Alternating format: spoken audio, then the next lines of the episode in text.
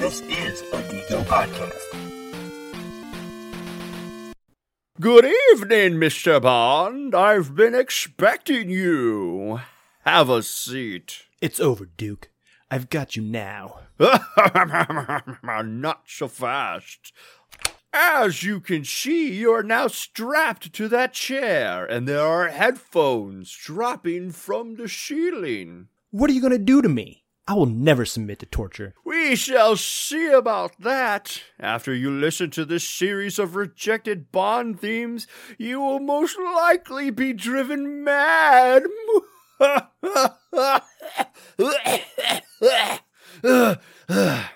Today on the show, we will be playing Bond themes that did not make the cut.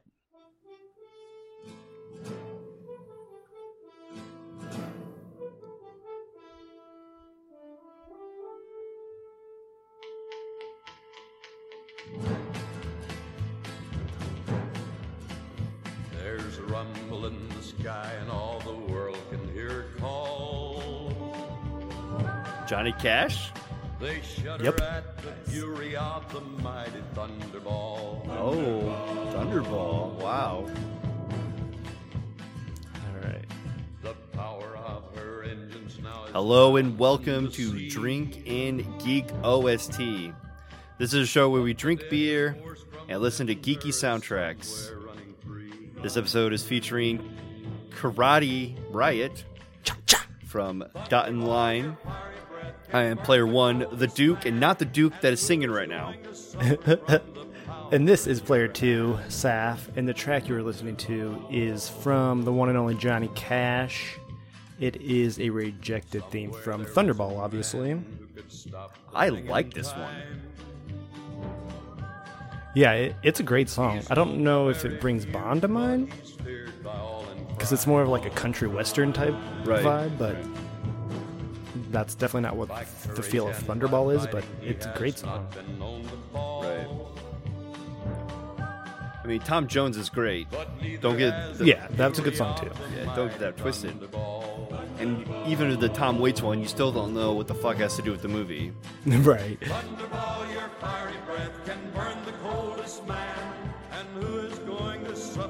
I just don't know power in your hand? what a thunderball is, yeah, it's, it's got a hot breath apparently. and it burns everything. Yeah. Money hungry minds need a thread to launch All right. scheme. Let's get to our beer. I'm gonna let this play out in the background while we talk about it. But uh, yeah, this is an excellent rejected theme, and this is what we're gonna get a ton of more of over the course of this episode. Perfect. Karate Riot. The Dot and Line Brewing Company out of Fort Wayne, Indiana. It's one of the newer ones. Uh, Keith has been getting a lot more of them on the show, so I figured just keep going with it and Yeah, have this wonderful one. we haven't had any on this on Drinking Geek OST yet, and I believe. No, you- well, you no, had I did dolphin Ec- farts. Eco the dolphin, yeah. Yeah, you had the dolphin farts. Yeah. Um. So yeah, this would be this would be good to have uh, on the show, especially since uh, it is video game related, uh, and karate. And Roger Moore is a karate master with his chops. Um, however, this is music, not video games, but we still do geeky music stuff. So whatever, we'll we'll take it. It's the closest we're going to get to a connection that I can think of that I didn't even think of. So Most definitely. that, that Saf thought of, not me. Um, but it is 10% ABV. There's no IBUs on the can or on the website, so we're gonna have to play our little game to figure out uh, what the geek reference is. And so I guess we'll just uh, we'll go from there. I didn't see any description um, anywhere on the website, but there is something on the can. Um, right there is uh, the triple dry hop triple hazy IPA. There's a lot of triples there with honey is like a swift roundhouse of hops to your face. Layered waves of passion fruit, strawberries, and stone fruit, and tangerines assault your sense senses with hoppy pleasures. But remember, grasshopper, always drink responsibly. It also says the hops are Strata, Medusa, Sabro Galaxy. The yeast is a 38 juice. The grains is two row flaked oats, shit, acid, and wheat malt. And then as far as the artwork goes, it says Karate Riot in like a like a uh, I don't know, like a comic booky kind of like bang pow format. Yeah, old the uh, uh, punch out style, like you know, fight mo- movie Yes. animated. Stuff. Everything is sort of 8 bitty looking. We got like a guy up in the f- corner doing some karate moves. Guys front and center, like kicking a dude in the chin. And uh, another couple of guys over here. One's knee and the other guy in the face, maybe. Um, there's a whole bunch of karate riots going on. And I'm wondering, I don't know if you've watched the Cobra Kai series I have. uh, in season three, there's like a big, or maybe it's season two, I don't remember, but there's a big karate fight in the high school, Yep. and then the news outlets say there was a karate riot today at whatever high school. so I, I'm cu- curious if it's a reference to that or not. It might. I don't know. It seems like this this beer is new. This brewery is newer, so that probably uh, probably has. I wonder how often you hear that in a uh, in a sense. So, Yeah, it's the only time I've ever heard the sentence or the term karate riot be used. right. I'm proposing an edit to Untappd. By the way, I am typing in this description because I don't have one, so we might as well put it in there. Well, that's nice of you. I will talk about the. Well, I, I yeah, we covered the can. There's a like a light blue background and there's like purple accents, so it's a very cool can, very attractive to the eye. They're not quite 8 bit. It's more like 16 bit uh, Mortal Kombat style, like Yeah. 1990s, 1991. Uh, the way that she's doing the kick, uh, it's all around. It's it's super. I love it. It's, it's super cool. I so far like pretty much everything Dot and Line has for can wise. They they do a great job with can art. Yeah, they're a printing company as they should. Mm-hmm. Uh, yeah, and art it's kind of like a photo that they uh, hmm pixelized. Just like our images on this podcast. Yes, exactly. So the color, or should I go with the smell? Let's goes with the color. color. Yeah. Uh, it's a goldy orange, according to my eyes. Yeah, it is. Um, I was gonna say there's a It's like kind a, of a darkish orange. yeah. I was gonna say a hint of red to it. Yeah, a little bit. but it's basically yeah they're definitely going towards the like the goku uh gi style of the orange color uh, it might not be as orange i kind of want it to be goku's gi though Yeah, I, I'm comfortable with that color as well.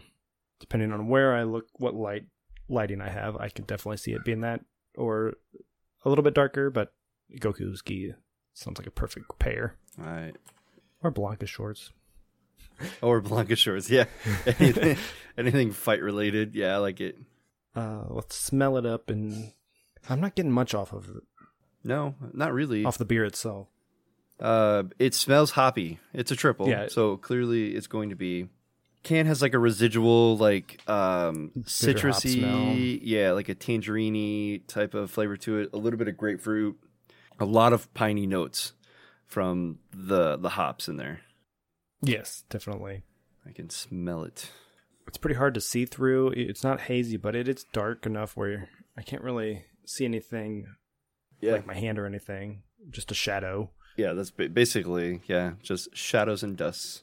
Oh, that's quoting Gladiator. I don't think. It looks good. I can't exactly say it smells good. The can doesn't really particularly right. give me anything. So very curious on how this is going to taste. I have a very very uh, big assumption that this is going to be super bitter. It's ten percent. I feel like this is going to be really bitter, and I hope I'm wrong, but I feel like this is going to be really bitter. It's a triple. alcohol might be super noticeable. Ten percent is way up triple uh, dry Yeah. hopped. So we'll find out here in three, two, one. Holy shit! There's a burn there. Holy moly! Yeah, definitely can tell the alcohol is present, Yeah, but also there's like a fruity juiciness to it that I was not expecting based on the smell. Yeah, there's there's literally like three phases to this.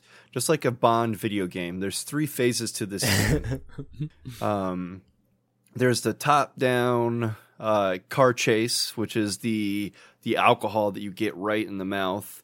There's the uh, side scroller shooter, that I uh, I can I can see uh, from the, the the the bitterness to it, and then there's the first person uh, save the girl sweetness to it. And you can you can pretty much taste all three phases. Not that I'm sounding like a rambling idiot, but you can pretty much separate those three main things. Yeah. As like a progression through that one sip. It's not like you sip it, yeah, I could taste the sweetness, or oh yeah, I can taste the, the alcohol, but it's like you go like in a wave, like oh yeah, oh yeah, there it is. As you go through, that's it's intense. That one is a lot. quite enjoyable. I I would say it's unique in that way where it's it's kind of stagnant or separated into those different phases, but definitely has a good flavor to it. Mm-hmm. I just poured the rest of the um, can into my thing, so I saw some things fall into it. So pretty excited to see that's probably probably hops it might from change the flavor a little bit Yeah. for you. um that fruitiness. I'm getting a lot of strawberries, like as Oh, yeah. as like the last bit of like flavor to it. Uh, stone fruit is such like a, a a big range of whatever that fruit could be, peaches or cherries or whatever. Plums. Plums, yeah. Uh, anything with a pit, but you could pretty much tell the strawberry at the very end. For at least I think I can. Yeah, once you pointed that out, I was like, "There's a fruit flavor here that I'm not able to point my finger on because it's not something that that's typically happens in an IPA." But I think strawberry nails it. Yeah, it does. Yeah. Uh, there's um, it's almost like a uh, a knockoff Dole orange strawberry flavor. Like I don't want to say knockoff because it is a knockoff because Dole is very like orange centric with some strawberry flavors. This seems very strawberry centric with some citrus flavor to it. That's just good because I got a taste for the strawberry. I pointed it out, and now that's really all I No, taste. yeah, it's it's in front center in your mind, but yeah, definitely seems to be there, even though they never mention it on the can or anything. So, well, I guess they do say passion fruit, strawberry, and stone fruit, so it is mentioned. It's just not on Untappd yet. Speaking of Untappd, there are only 98 radians. Again, they're a very small micro brew that just opened. I think they just had their one year anniversary, and it's uh, a 4.12 average. It's not bad. That's a pretty good rating. See if I got any buddies. I'm say we should have- at least have one. I have one. His name is Keith. Drink in, geek out. It said very sweet yet hoppy at a dangerous ten percent. Definitely a powerful kick to this one, and he gave it a four, which is more than I was expecting from him. But Yeah, I, he does like strawberries, so yeah, Maybe that's why. I'm getting the tingles right now, like this 10% tingles. that yeah, it is definitely present. And maybe since this is like six months old, it might even be more than that. Yeah. Um, I have a friend on here that we didn't mention. His name's Adam Byers. Uh, I went to uh, school with him. I actually didn't go with him. He was a student of mine. But now he's old enough to drink. Well, yeah, no, it's um at the university uh, when I was teaching my peers. Oh, okay. so we're like the same age. So it's weird, but not weird. He all he wrote was ten percent, so he's probably feeling it, and he gave it a four. And then I got another guy on here named Saf. Oh, yeah, I already checked it in, so I don't even have to worry about doing that. Um, Follow up on that later. yeah, uh, these pictures are cool. Uh, essentially, uh, what we see, this glass is nice. I don't know if you can see it. It's like a, a red, like a, a red background, uh, but it looks really cool. It's a shame that it's like a, a red lettering. I can't really see, but I think it looks pretty dope. Uh, some of these photos are um, basic. A dot line glass. I kind of need, I need that in my life. Yeah, I was just about to read that one actually. He's Taylor S says, "Bomb diggity, second can I've had and it's delicious. Honey really smooths it out. Four and a half. I hope he made a a, a brat bath with that, and he's not just oh, that would be so good. not that he's cooking. cooking his beer. Yeah, but th- that looks good. I'm gonna make some dogs on the grill right now. right now. Ooh, someone took a flight list.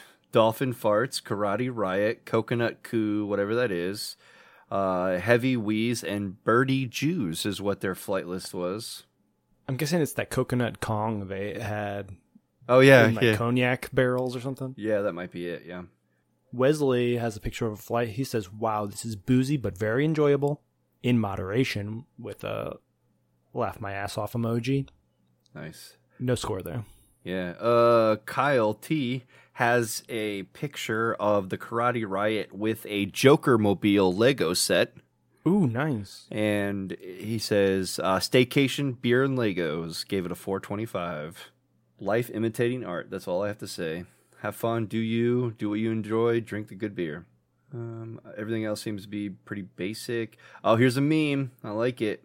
I don't know if I like the meme yet. Hmm. When you're when you were behind someone at the cash machine, gently kiss their neck and let them know that you are no threat. Ew. That's uh, good advice.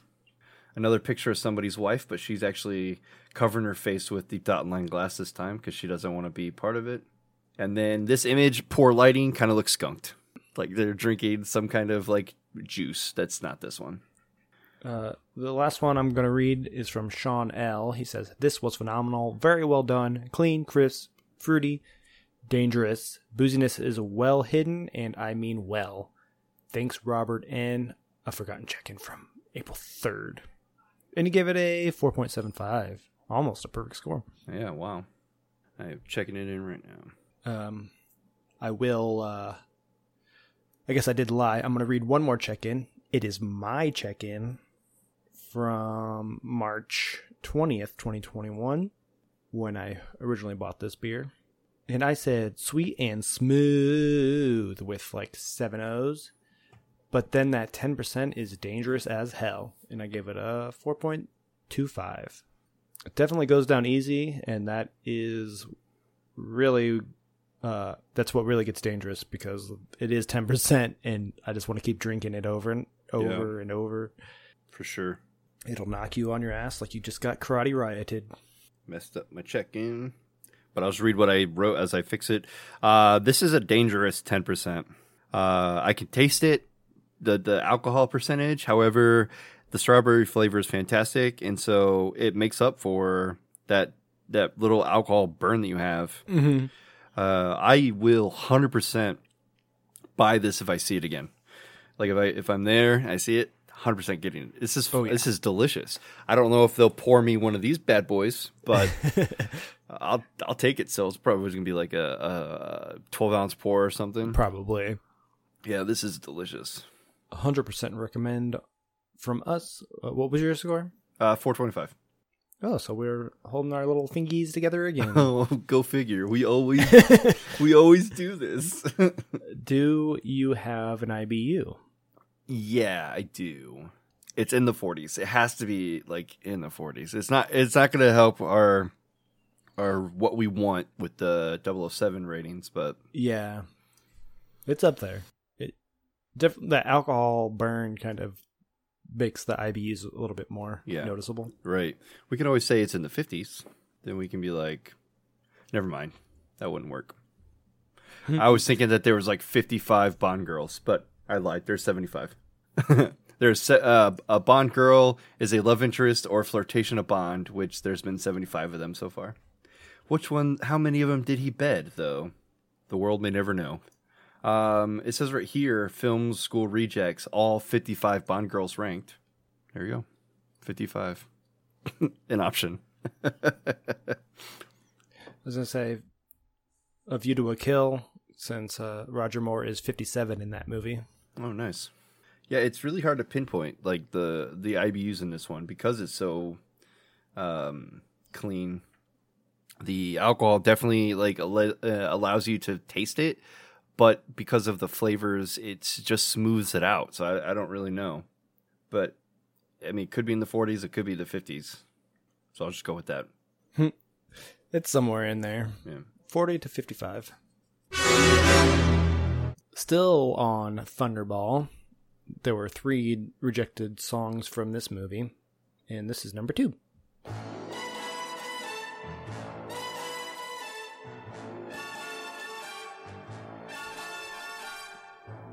The artist on this one is Dionne Warwick, and it it's called Mr. Kiss Kiss Bang Bang because that was the original title for the movie before they landed on Thunderball.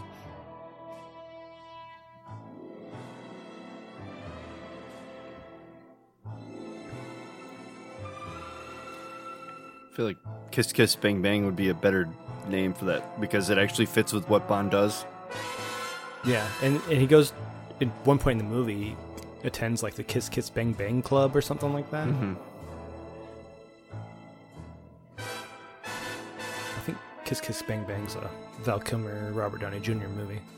He's tall and he's dark and like a shark. That's why the zero's double. Mr. Kiss Kiss Bang Bang.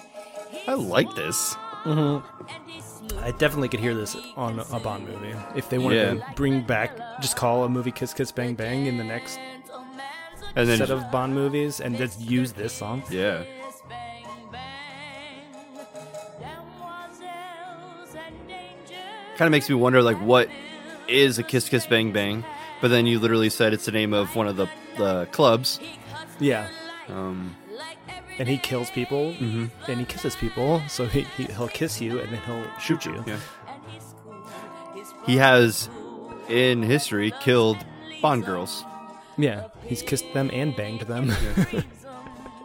and then shot them. yeah. Yeah, this one is yeah, this one's It's I think Diane Warwick has the right voice Yeah. to do this too. it's very reminiscent of the Roger Moore style of music though. Mm-hmm. It's not quite Connery, but Right. I do like it. I think that's why the probably the, why the next person on this list also didn't make it as the the the the Bond song, other than probably because they have "Kiss Kiss Bang Bang" in their title. But Yeah. uh, it's because Once they changed the title of the movie, they were like, "Ah, let's, we need a different song." yeah, And she probably didn't really record a different song. Uh, so you you alluded to it. Let's play it. yeah. I mean, what would they name it to? Right? They would be like Mister Thunderball. That doesn't have the same number of syllables. Yeah. It just doesn't sound right. You would have to completely change it, or have a, a song that's different than the title of the movie. You know. I think it's the same lyrics, but it's Shirley Bassey instead of Dionne Warwick. Yeah. That's why the zero is double. Yeah, it is the same lyrics. Yeah. Kiss, kiss, bang, bang. What? Kiss Kiss Band Man? and he'll soothe you like vanilla. I definitely like Diane Warwick way better.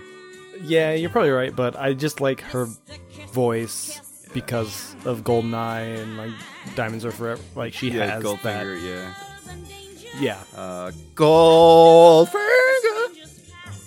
Yeah, I don't, I don't know. This one, it's much slower than the other version. yeah, and this is definitely a Roger Moore sound as well. Yeah. He's fast and he's cool.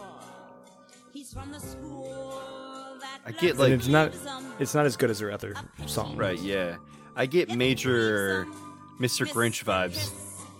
yes. I, I do like the Diane Warwick way better though, personally.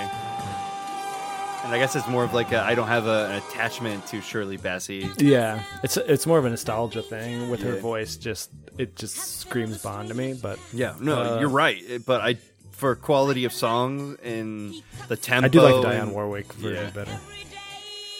And it's nice to give other people a chance. Right.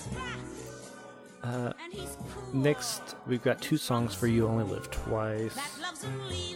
Before Tom Jones was chosen for the title track of the Sean Connery classic, the title song was called Mr. Kiss Kiss Bang Bang and was sung by Diane Warwick.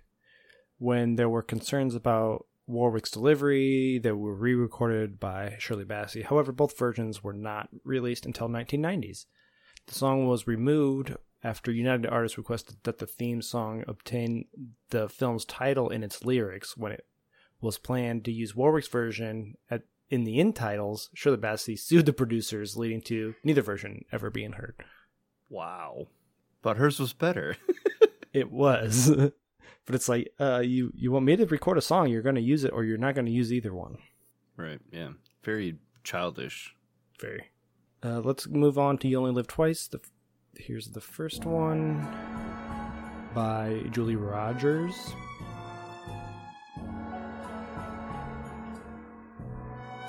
Uh, this is the one where it's in Japan, so Thus the like ding ding ding ding ding.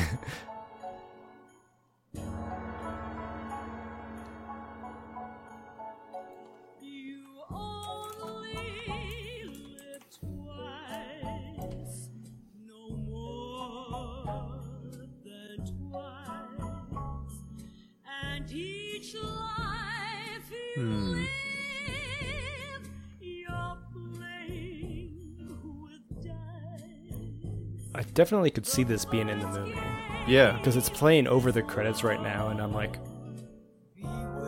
it's like boggling my mind that this isn't the song that they used. Right. Con is done. N- uh, Nancy Sinatra eventually recorded the classic theme for the Connery Bond movie, but there was originally a totally different song of the same name. English singer Julie Rogers was asked to perform the Oriental sounding song. Each one is a stranger in a black velvet glove. This is enjoyable. hmm And if you should lose, you'll pay. She's got a good voice for it too. Yeah. I was gonna say I don't really get the whole Bond vibe from it, but I also didn't in the Nancy Sinatra version. So Yeah, and it, it I mean, it has the Oriental themes, I guess, Yeah. if you want to use that phrase, um, which fits with this movie. right, yeah, because it's in uh, Korea, right, for the most of the film. That you die, he dies in Korea, and most So of this it. is the one where that's Die Another Day. This is You Only Live Twice. This is one where they go to Japan and he Oh. dresses like a Japanese man and pretends to be Japanese. Mm. The Sean Connery movie. yeah, I thought it was Sean Connery. They they murder him in the first scene. Oh, maybe you might be right actually. Yeah. but I think it's Japan. Japan, not Korea. I was wrong about the place. Yeah. Uh, Pierce Brosnan dies in Korea. Oh, that's right. kidnapped In Korea, yeah, that's right. It's uh, Korea. I was thinking it was all Korea, but yeah, this one. I didn't like this movie because of the the yellow Yeah. face. right. Uh, I got another version. That was enjoyable though. That was. I agree that, that I like that version as well. Uh, soul singer Lorraine Chandler also recorded a Shirley Bassey style version that was also rather different than the other two versions. John Barry later said it was. Man, this has the Bond vibes totally. It does. Uh, John Barry said it was usually the producers that said this isn't working. There's a certain something that we needed. If that energy wasn't there, if that mysterioso kind of thing wasn't there, then it was going. It wasn't going to work for the movie. When Frank Sinatra was touted as a potential performer, the legendary crooner suggested his daughter Nancy instead. I low key thought Nancy was his wife. I thought so too. I mean, I do like this version too. It definitely fits in that era, Yeah, I don't know. 60s, 70s. I don't know if I like the this version over the Nancy version, but I definitely do like this version. I do Mhm. like the Julia Rogers one way better than both of these. Yeah, I think so too. Yeah. It's got to be a tough decision to be like, Yeah. yeah, we're going with this version, or we're this version doesn't work. Let's g- bring someone else to record a new version. Right. Yeah. Uh, I, I- this is like the only franchise that I'm familiar with where they license out a an idea and a theme to several artists and then Yeah, pick from that list. It's, it's crazy. it's very interesting how, the way they do things, and it, and it's crazy that they've been doing it since the '60s like this. Basically, like whoever's hot at the time, let's have them record a version of the song and mm-hmm. whether use it or get somebody else. Right, I got one from the man with the golden gun coming up. Good. Ooh, a little bit of glam rock here. Yeah, we got Alice Cooper recording this one, Okay. which is trying to appeal to more American audiences, I'm guessing, based on the Yeah. previous artist, more famous in England. Right. That's nice. Well, if you have, you know, Christopher Lee is the bad guy in this one. Yeah, And even though he's not American, he's played a lot of like classic American bad guys. he's become like the prototypical Yeah. villain in franchises. And he he's in a rock band. It wasn't a, sorry, he was he was in a rock Oh, really? band. Yeah, he he played metal, yeah. Uh, so as Bond entered the glam rock era, Alice Cooper came very close to securing the Roger Moore title track. However, producers instead chose Lulu's different song of the same name. Well, that's what Alice claims, anyways. John Barry wasn't a fan of the final product, saying, It's the one I hate most. it just never happened for me. Wow. It really reminds me of the Casino Royale, uh, the one with like Soundgarden or whoever. Yeah, uh, Chris Cornell. Yeah, Yeah. it's kind of got that vibe for me. So eventually they came full circle back to this style of music almost. This is very Doorsy as well. Oh yeah, totally. Um, but I think I'd have to agree with John Barry. I I, I don't hate it, but No, but I, I do like the version they went with. Yeah. more. this is okay. It's an okay song, but uh, yeah, I just yeah, you're right. I'm glad this one was rejected. I think, i and It's almost on spooky now. Like, Yeah. there's ghosts in here. which makes sense because like half the movie's in a like a Like a fun house. a fun house. yeah.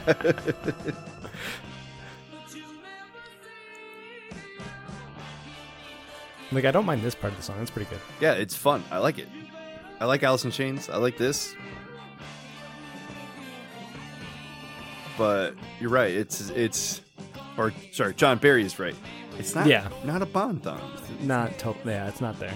Yeah. It's the one he hates the most. I, I don't agree with that, but Of the two, of this and Lulu, this is the one I hate the most. I guess if you're yeah, if you're if you're just comparing those, yeah.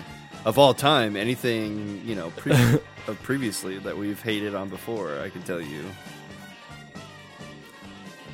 I also the Goldfinger, that's the one I hated the most. That one yeah, I like that song. Okay. Goldfinger. Okay, let's move on. We're in the Living Daylights. We're up in the 80s already. All right. Wait, nope. I skipped For Your Eyes Only. This will be For Your Eyes Only. I scrolled too far. There's a Patton Oswalt one, which is phenomenal. There's the JD Smooth one. Uh, so this is the by the artist Blondie.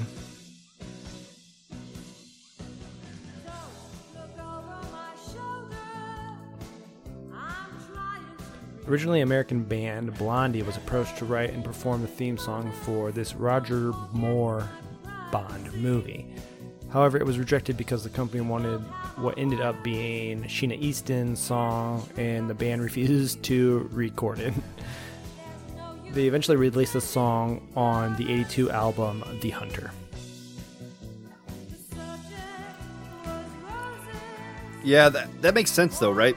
If you if you're an actual band, you're an actual performing artist, and you you make your songs. You write and record a song that they asked for, and then they ask you to record a different song. then you're like, nah, we're good. We'll use the song we like. Yeah. That we did on the next upcoming album. I, that makes sense to me, right? we recorded it like this because this is the way we want it to sound. Don't tell us what to do.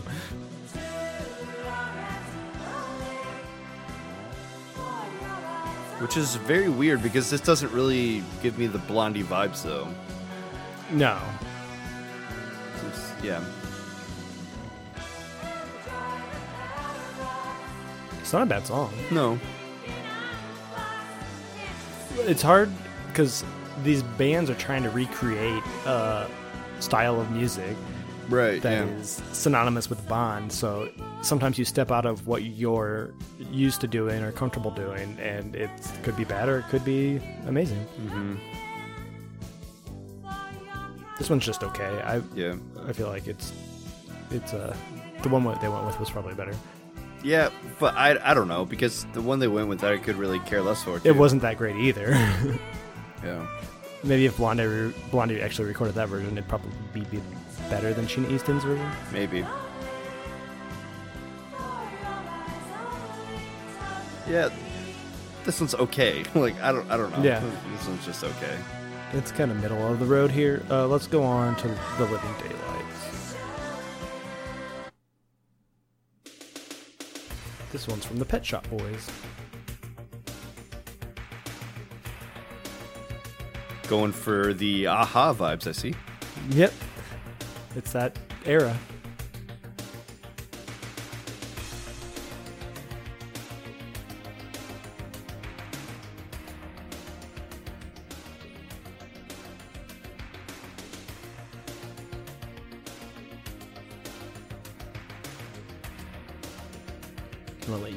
One whenever you're ready. Just vibing out right now. Yeah, get into the lyrics eventually. Yeah. Maybe better if I get this read. a-ha's title track for Timothy Dalton's first movie was not the only recorded song for the film. Pet Shop Boys also recorded a song for the film, but it wasn't chosen. The duo later reworked the song into This Must Be the Place I Waited Years to Leave on their Behavior album in 1990. It really reminds me of the Moby song that was in the Jason Bourne movie. Oh, yeah. Yeah, yeah, yeah. Like a lot. Yeah, this is.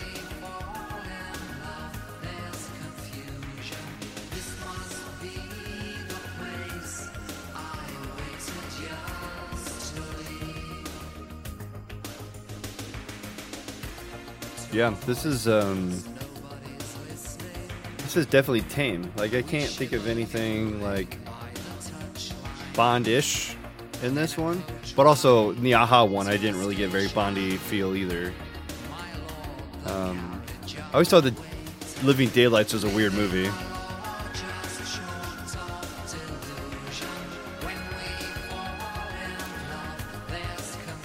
I'm uh, I'm gonna look up that song just to compare them because we have time. I've only got a few songs left. It was weird because they say reworked, but it's the same lyrics.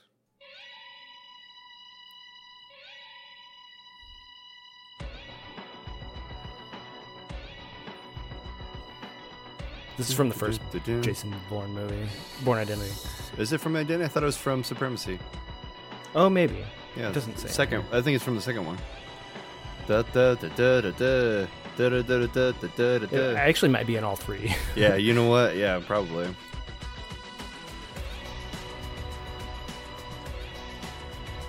I'm gonna forward a little bit just to get to his voice.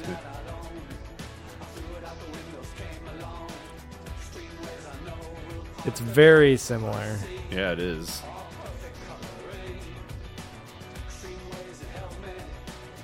Like I could tell one of them was like in the Well, this is 2002. This song. Yeah, and The other one's in the 80s. 90, 90, 1990. Yeah, Yeah.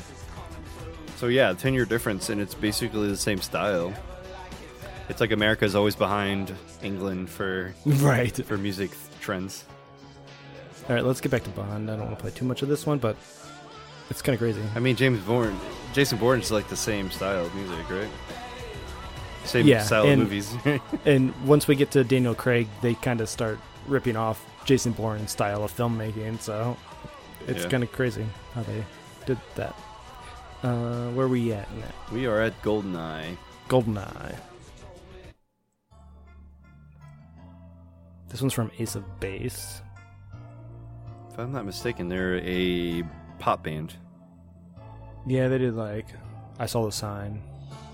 Hmm. Uh, you can't get more 90s than the Swedish pop outfit Ace of Base, and they almost had a Bond theme. Rumor has it that the record record company itself didn't believe that the Bond franchise could ever make a comeback and pulled the plug on the project, not wanting to tarnish the reputation of the band. How wrong they were. So wait, they they thought that Timothy Dalton was the Yeah, they kind of went as far as they could with the Bond franchise. Hmm. The Tim Dalton movies didn't do great, Right. financially, and then that's why you only had two of them. And they're like, now they're bringing in another Bond. This this franchise is over, so Yeah. they didn't really want Ace of Base to ruin their reputation by doing a theme. Ace of Base could have taken off, but instead Tina Turner took off. Yep. In the end, Tina Turner's different song was chosen, but the they later released the song with the slightly revised lyrics as "The Juvenile" on the 2002 album Da Capo, replacing the word "Goldeneye" with "Juvenile." I do like this song. Yeah.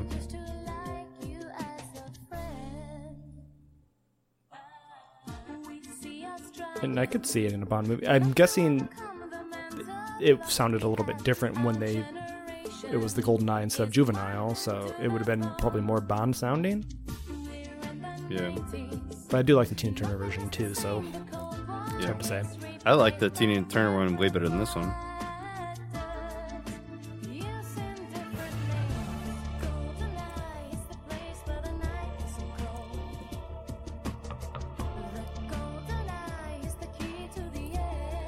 Yeah, it's a little slow. Yeah. You want to be more amped up Yeah. when you're re uh, rebooting the franchise in a way. I feel like this would be like if Britney Spears was asked to make a, Yes, like a theme song.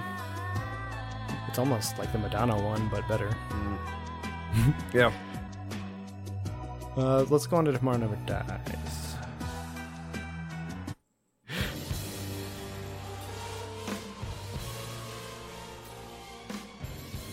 This one.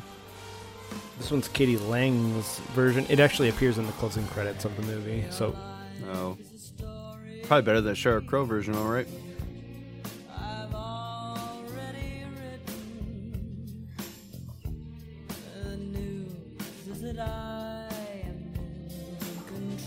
So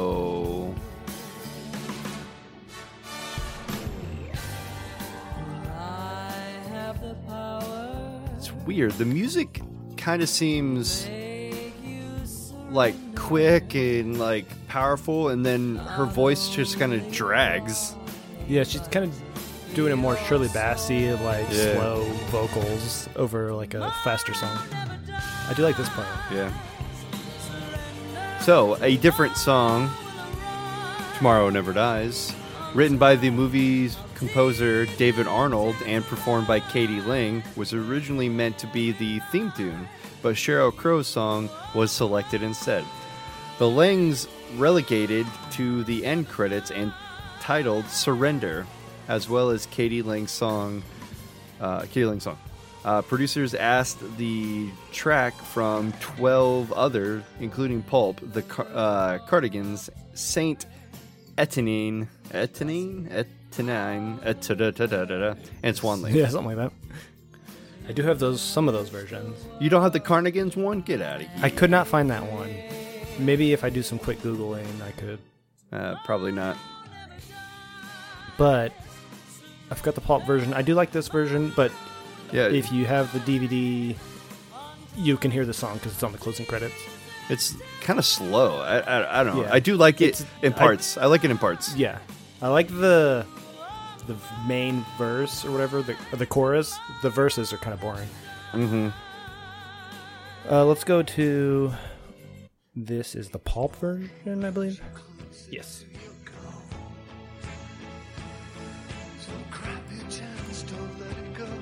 Definitely sounds like pulp. Yeah. While you uh, Google, like Bowie. oh, he does sound like Bowie, Bowie. Yeah. While you Google for the Cardigans, I'll read the other part. Yes, please.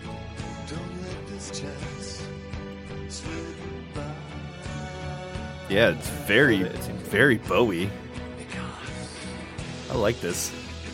I do. This one might be my favorite just because of the Bowie-ness of it. Yeah.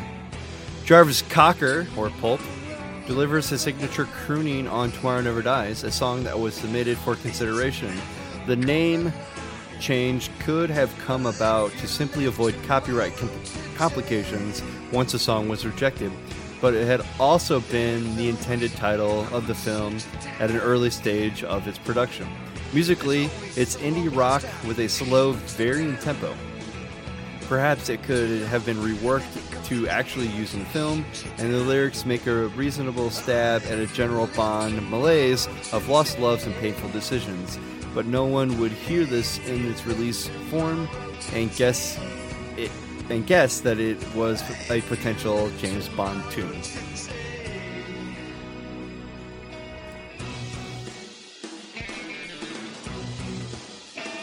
Definitely got that like glam rock sound. Totally. And this is came out in like 2004 or something around there. I would be 100% on board if this was the song that was picked. Yeah, this is a fun song. It's not super Bondy. It could use more like orchestral flares to it, like a Bond song normally Yeah. has. But I do like. If this was in like closing credits or something, I would not be mad. Right. This it actually does sound like a end credit scene theme song. Mm-hmm. More so than what they went with the k.d. lang's. Um, I could not find the other version, but here's the Saint Et- Etienne ver- song.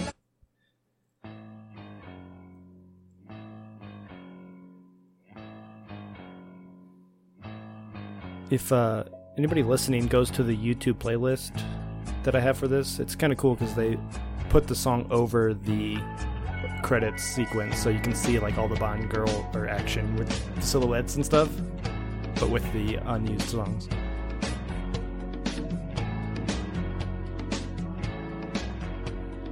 British indie band Saint Etienne.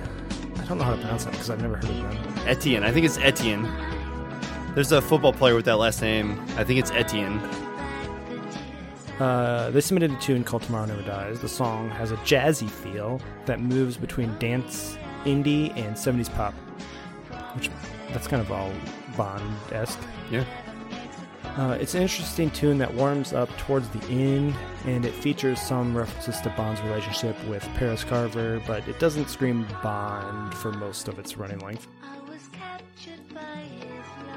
Yeah, so far it's not Bondy, but we're only halfway through, and they said towards the end. It does say Tomorrow Never Dies, that's a plus. It's always good when the theme Mm-hmm. Says the title of the movie. Let me fast forward like 30 seconds. Using words to hypnotize, taking cities as his pride. There's weird bongos in this that don't seem fitting for a Bond. Yeah, it was weird. Here, this. I think this is the part that sounds Bondy. It almost Yeah. sounds Goldeneye. There's a yeah, Goldeneye. Doom, doom, doom, doom. Definitely the worst of the three we've heard so far. We've still got one more though. oh, good. This one's. I guess they really could not decide on a theme for this movie. This one's by Swan Lee, a Danish pop group. They had their stab at creating the title track. Their Tomorrow Never Dies is a good tune that hits some Bondian notes in the chorus. Tempo is significant for Bond songs, and this is a slow number that would have worked well with the title sequence, but it is ever but is it ever close enough to what we expect from a Bond song? It's one of the slower, like cozy Bond themes that have appeared in movies, but Right. Not super fitting for this era.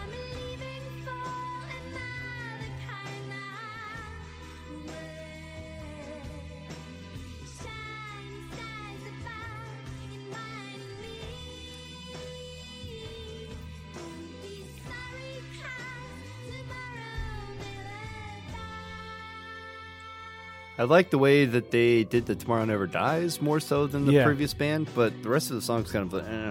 It's very throwback to like all time high era of Bond. Yeah. Even this music video, she's got like feathered bangs and all that. That's not 2000s.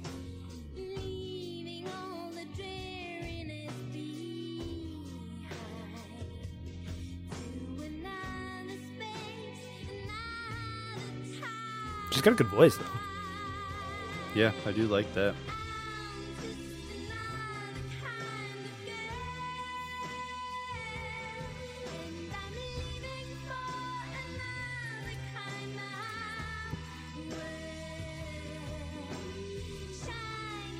trying to remember the Sheryl Crow version so I can like mentally make a a comparison between the two. I just I don't know.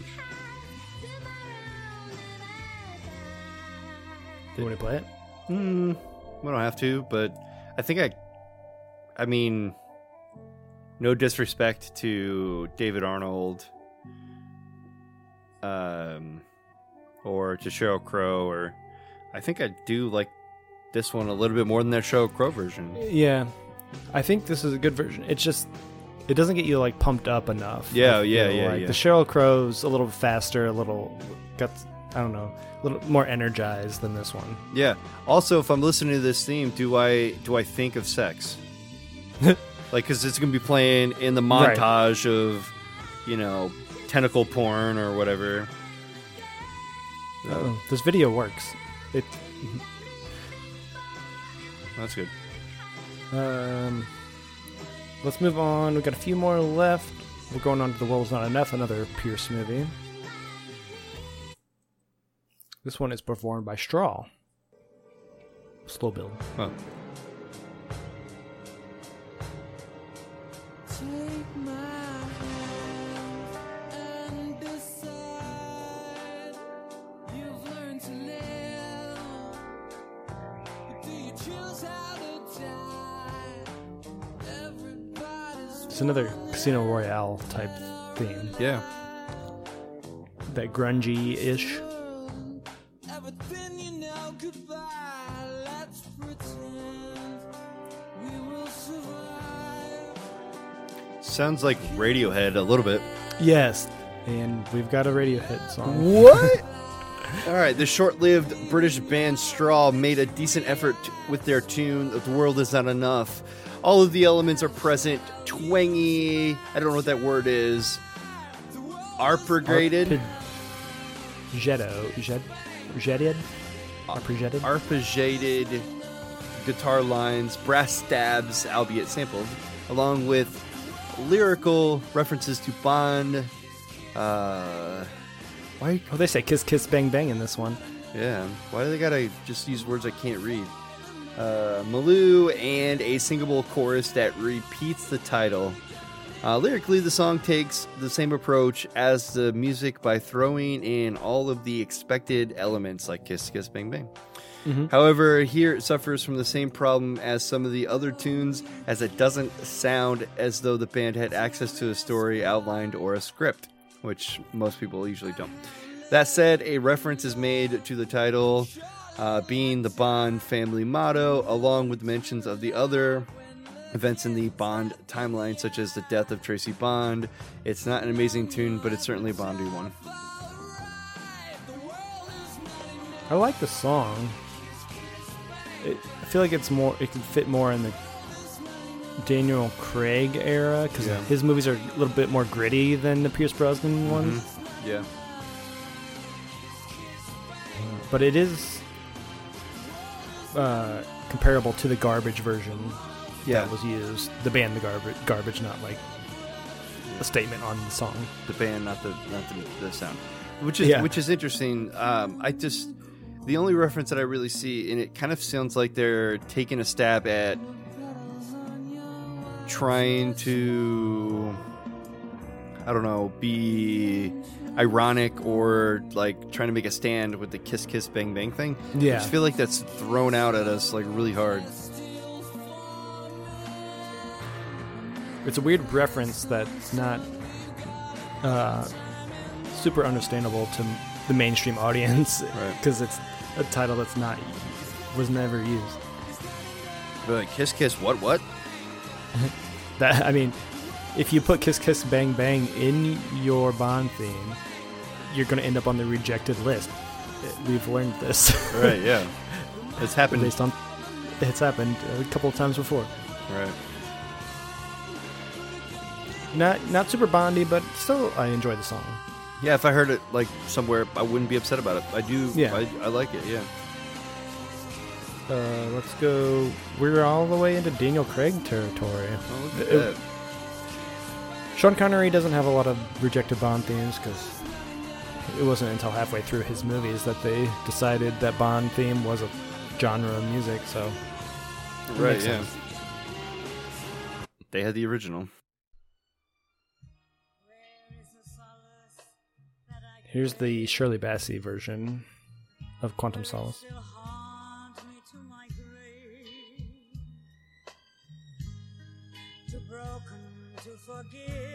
The song is called No Good About Goodbye.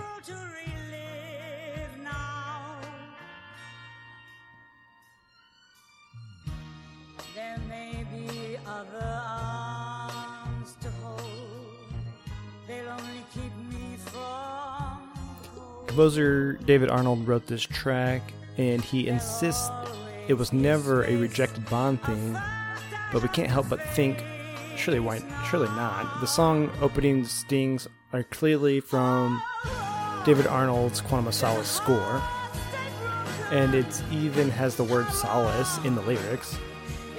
Arnold says No Good About Goodbye is actually just an homage that he was working on and is was later finished for Dame Shirley's 2009 album The Performance.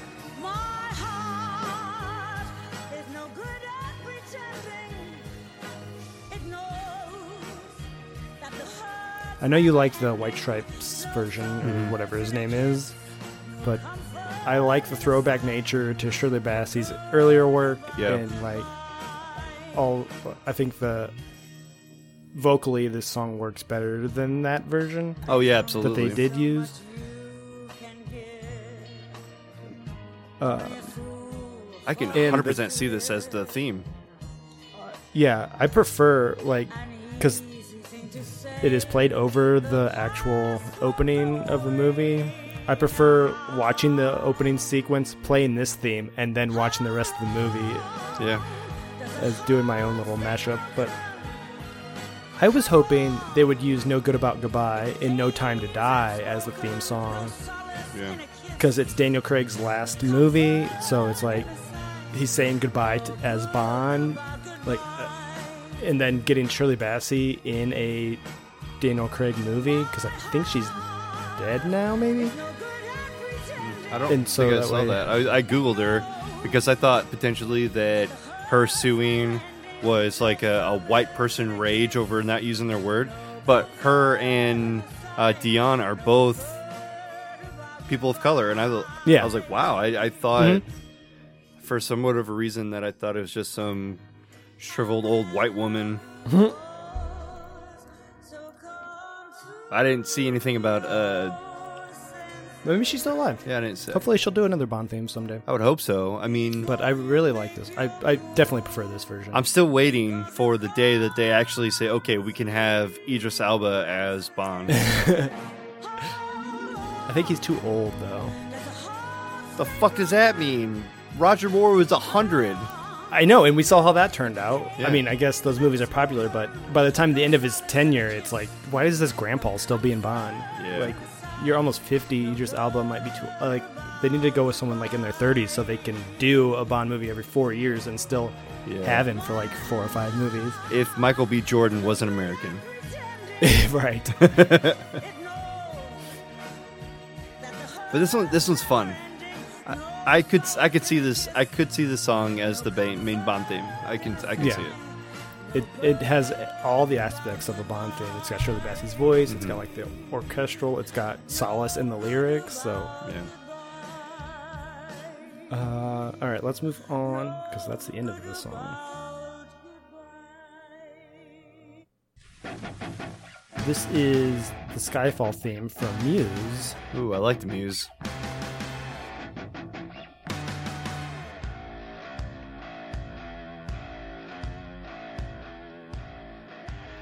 It's unfortunate the Muse went up against Adele for this. Yeah, you, you really can't compete, but it's a good song. It, I like this ver- this part right here. Definitely has the shout outs to Bond right in the score. I definitely do like the Muse as a whole. Mm-hmm. I've got a couple of their albums. Yeah. The British band Muse tried very hard to with this get this dramatic Bond-esque song to be the theme tune for Skyfall. However, they lost to Adele's uh, famous soulful title theme. At least their track was used in the Skyfall trailer. That's awesome. I didn't know that. Yeah, I guess I don't remember the trailer. I'll have to check the trailer out. I don't remember that. And it's like very dramatic as this movie is, with like characters dying and stuff.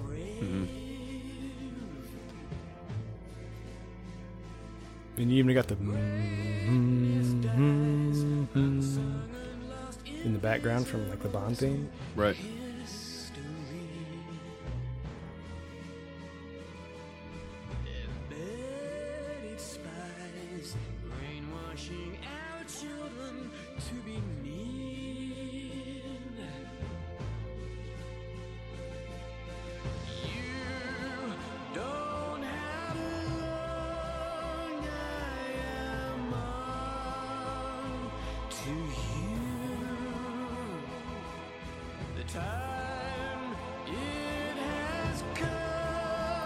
Much to say. I'm just enjoying Yeah. the song. That's all I'm doing. Hanging back.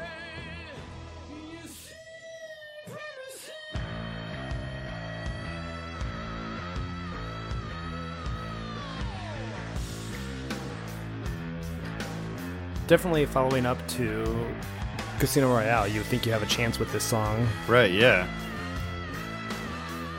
And then Adele happened. Yeah, and then it's like, well, you can't really compete with that. That's like a gold platinum song or something. I feel like uh, they, they they listen like, yeah, this is awesome. And then Adele played and they're like, yeah, we lost. Mm, yeah. We'll still use your song in the trailer, but obviously you're not going to be in the movie. yeah, right.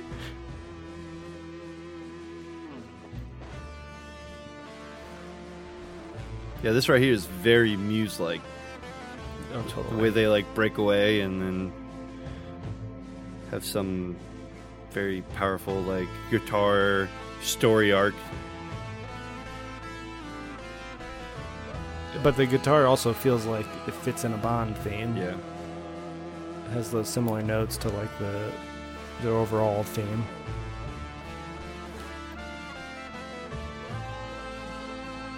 Like the ho- use of horns. Mm-hmm. All right. It also has a Radiohead vibe, Yeah. Which will lead to our final song of the episode.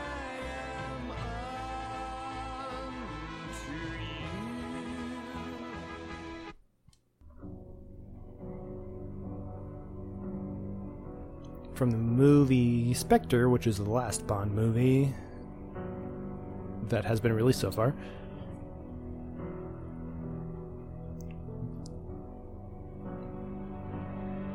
Radiohead submitted this track for Spectre, but the producers felt it was too melancholy for the title sequence, and instead chose Writing on the Wall from Sam Smith.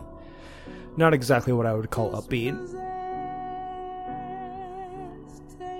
Director Sam Mendes attempted to use Radiohead's song elsewhere in the film, but decided it was too distracting. Mendes said it's an utter nightmare. We had this beautiful song and weren't able to use it, but it's somehow cooler for Radiohead to have written a song that wasn't used.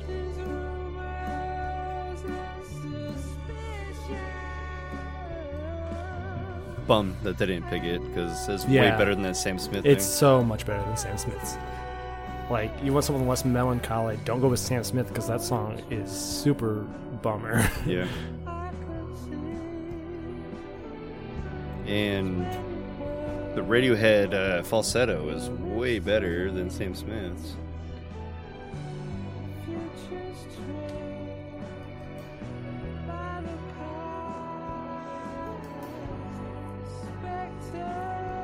and it says Spectre in it Yeah. instead of writings on the wall. yeah. Thom Yorke can really hit those notes.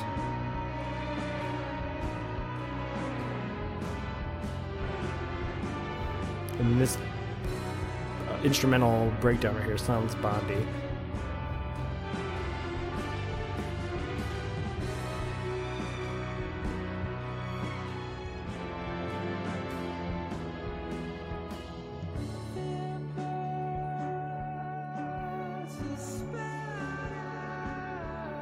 I would have definitely at least thrown this out on the cr- closing credits. yeah. if I had this song at my disposal. Yeah, Literally, we can sit here and say that this is way better than Sam Smith's song, but it definitely still doesn't quite hit that Bond theme song. Yeah, it it doesn't have a big crescendo. It's got a big instrumental crescendo, but his voice never like has like a like Right. a period. yeah. that- It just doesn't do it for me. I, I like it, but it just doesn't do it Yeah. for me. Yeah, I like that he actually says Spectre in it though. yeah. He almost gets there here, but then he stops singing. Mhm.